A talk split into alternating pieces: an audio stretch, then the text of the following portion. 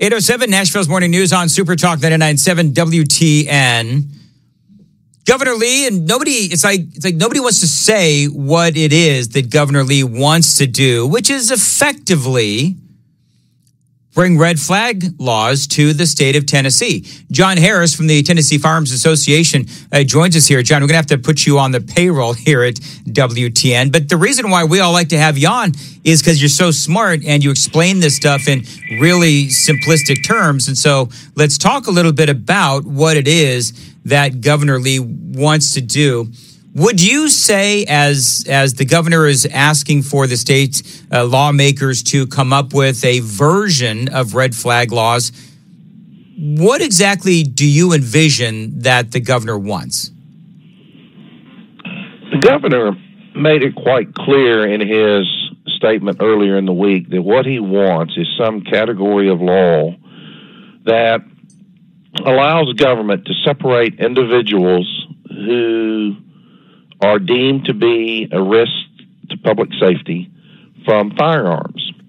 Now, by definition, that's a red flag law.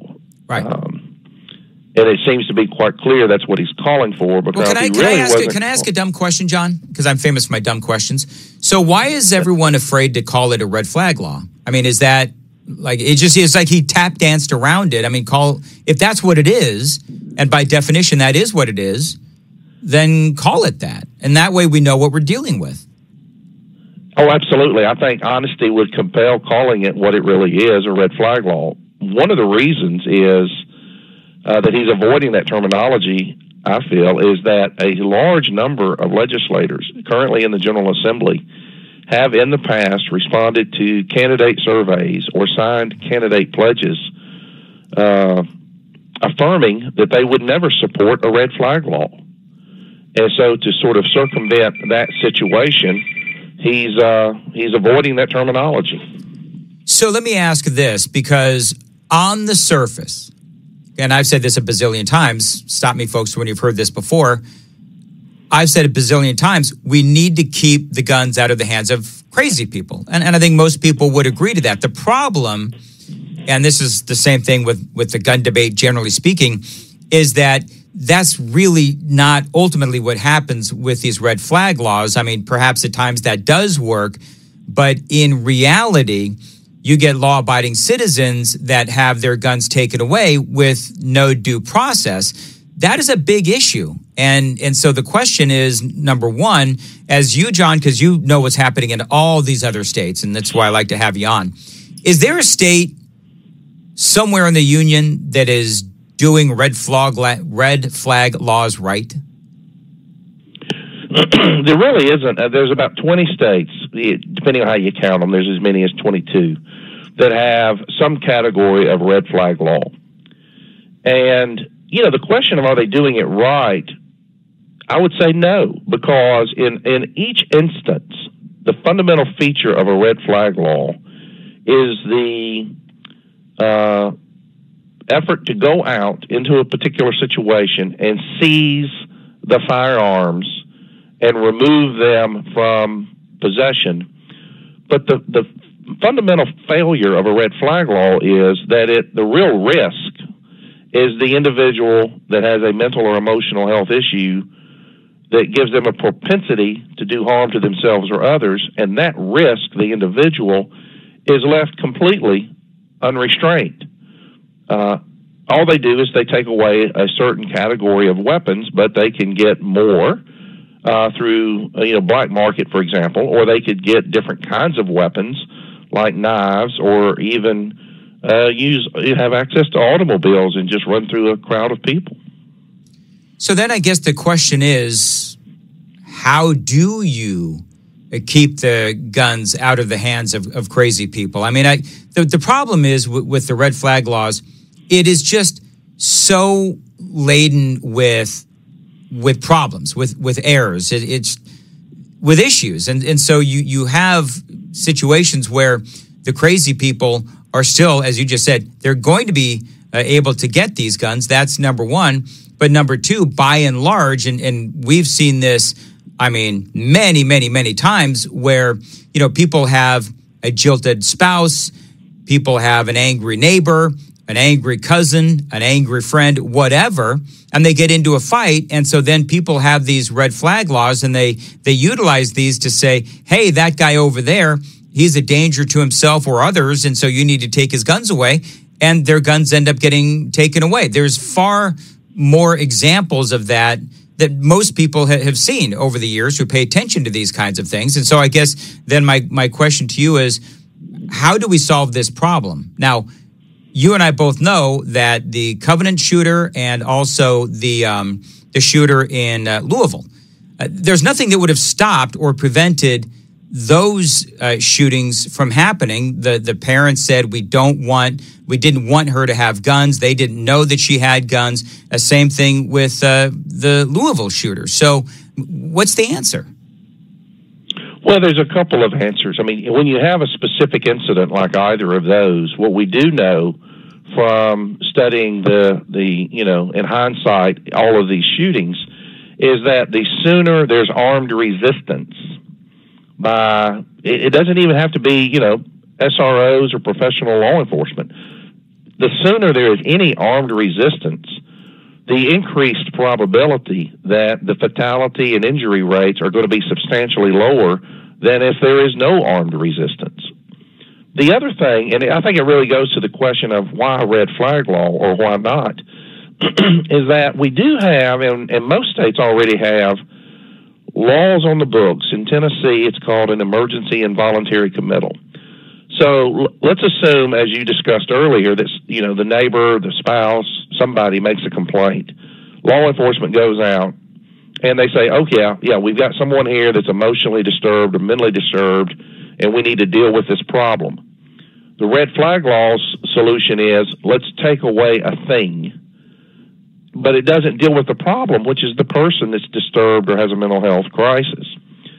On the other hand, Tennessee's emergency and voluntary committal laws say, in that same scenario, we've got a person here who is mentally or emotionally disturbed. It's severe enough that they pose an immediate risk of harm to themselves or others.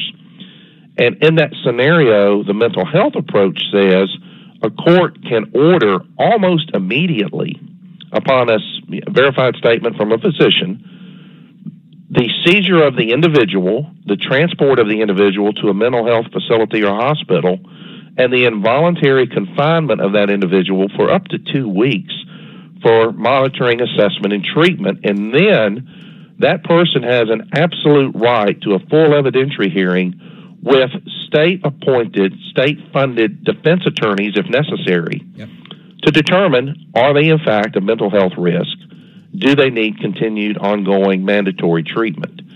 And, it's troubling that Governor Lee wants to focus on the firearm as a solution and separating the person from the firearm, but not separating the risk, the person, from society, at least temporarily, to try to get a handle on what's the problem and how can we help them. 8:15, Nashville's Morning News on WTN. John Harris, Tennessee Firearms Association, is joining us. John, I've got to pause 1 second because we've got to check the roads, and I'll come back to you.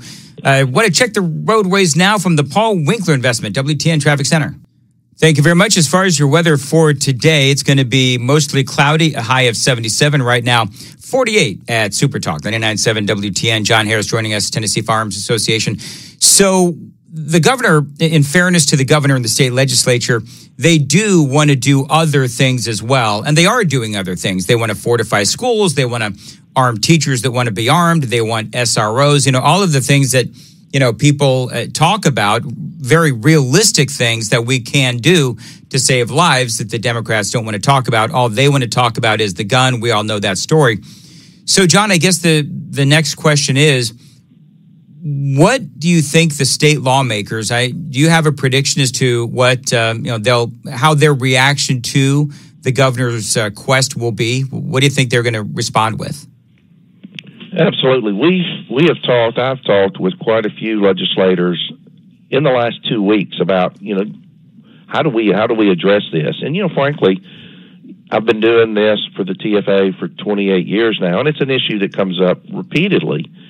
And I think there's a good number of legislators, particularly Republicans, that are extremely concerned that the governor's approach has been, to fall into the delusion of red flags a solution. And they're really far more interested in, can we improve the mental health statutes that are currently on the books so that potentially the threshold for intervention is lower, or that we can have a quicker response window. So, for example, we don't know with the Covenant Shooter exactly what the nature of the mental health or emotional health counseling that she was receiving was. It may have never indicated a risk of harm to the public or to herself. But if it did, do we need, or is there already a requirement that that mental health counselor would have had to have reported that to initiate the involuntary committal process? So is the question then, if somebody is, and people have asked me this, so I'm going to ask you, she was in counseling. Louisville Shooter was also in counseling. But there's nothing, if somebody just goes to counseling, that therapist is not obligated to send anything to the authorities as far as, this is somebody you need to watch and so forth. I mean, they're just, because that would mean that if somebody has guns and they appreciate their guns, they would never go to counseling because they would be afraid that their guns would be taken away. I mean, is there a trigger? Let me ask you this, John. Is there a trigger if you're in counseling? Forgive the pun. It's a bad pun. I didn't even realize that. But is there a trigger that the counselor will say, I need to notify the authorities. This person is dangerous. They have guns. I need to take this action. That is a professional judgment call, but I do believe between the way the statute's written and the way the case law has developed, that if a professional medical care provider, mental health provider, has reason to believe that the person is an immediate risk to themselves or others, that they can't just make a note of it in their records. They've got to notify and take action. Now, keep in mind, the involuntary committal process is not a public record. It's a private proceeding. And so the rights of the individual are still somewhat protected in that.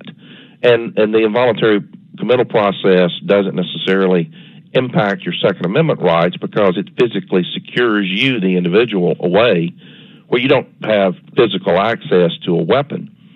But I think there is a need to, let's further examine at what point, at what threshold the mental health providers have an affirmative duty to initiate that process, or maybe even just straight up call law enforcement in and say, hey, this person needs to be detained right now. Based upon the crisis environment that exists. See, that's sort of my question is, and you're right, I think it does require further exploration because there seems to be a massive gray area where a person may be in therapy and clearly they're having problems, but then that person ends up in therapy, leaves therapy, and then whenever it is, sometime later, whatever, but ends up doing something horrific. And I don't know how a therapist, that's a lot to put on a therapist, right? I mean, now they're going to be the arbiters of whether or not this person is going to go, shoot up a school, shoot up a workplace and so forth. Is it possible that if somebody is going through a psychological issue, they might then be afraid to go to a therapist because they don't want to be accused of somebody who might do something horrific. My point is this could backfire. This could boomerang because now you're going to have people who may be disturbed and don't want to go to therapy because of that fear, and that means they're not going to get the help that they need. I mean, I could do this all day long, John. I mean, there's so many problems with a lot of the things that we're discussing now, and none of them really seem to be solutions. Well, they're really not. I mean, there is absolutely a chilling effect. I have represented people in my law practice that have some might call mental health issues. For example, individuals with military service that have post-traumatic stress disorder. That's something that they can get treated for as a mental health issue. But, would they get voluntary treatment for that or depression or anxiety or anything else if they believed that counseling would result in impairment of Second Amendment rights. And I think generally we need to make the law clear that if you're just getting voluntary treatment and counseling, that's not going to implicate, you know, your Second Amendment rights. You know, give them those assurances, because we want them to get voluntary treatment. But at the same time, if you see the person's, you know, standing on the shelf of the bridge ready to jump, you know that's an emergency situation, and you can't just ignore it. You're right, John. And we're out of time, and a lot of questions remain as Governor Lee looks to implement some semblance of red flag laws. And as always, appreciate your expertise. John Harris from the Tennessee Firearms Association. Thanks again, John. 823.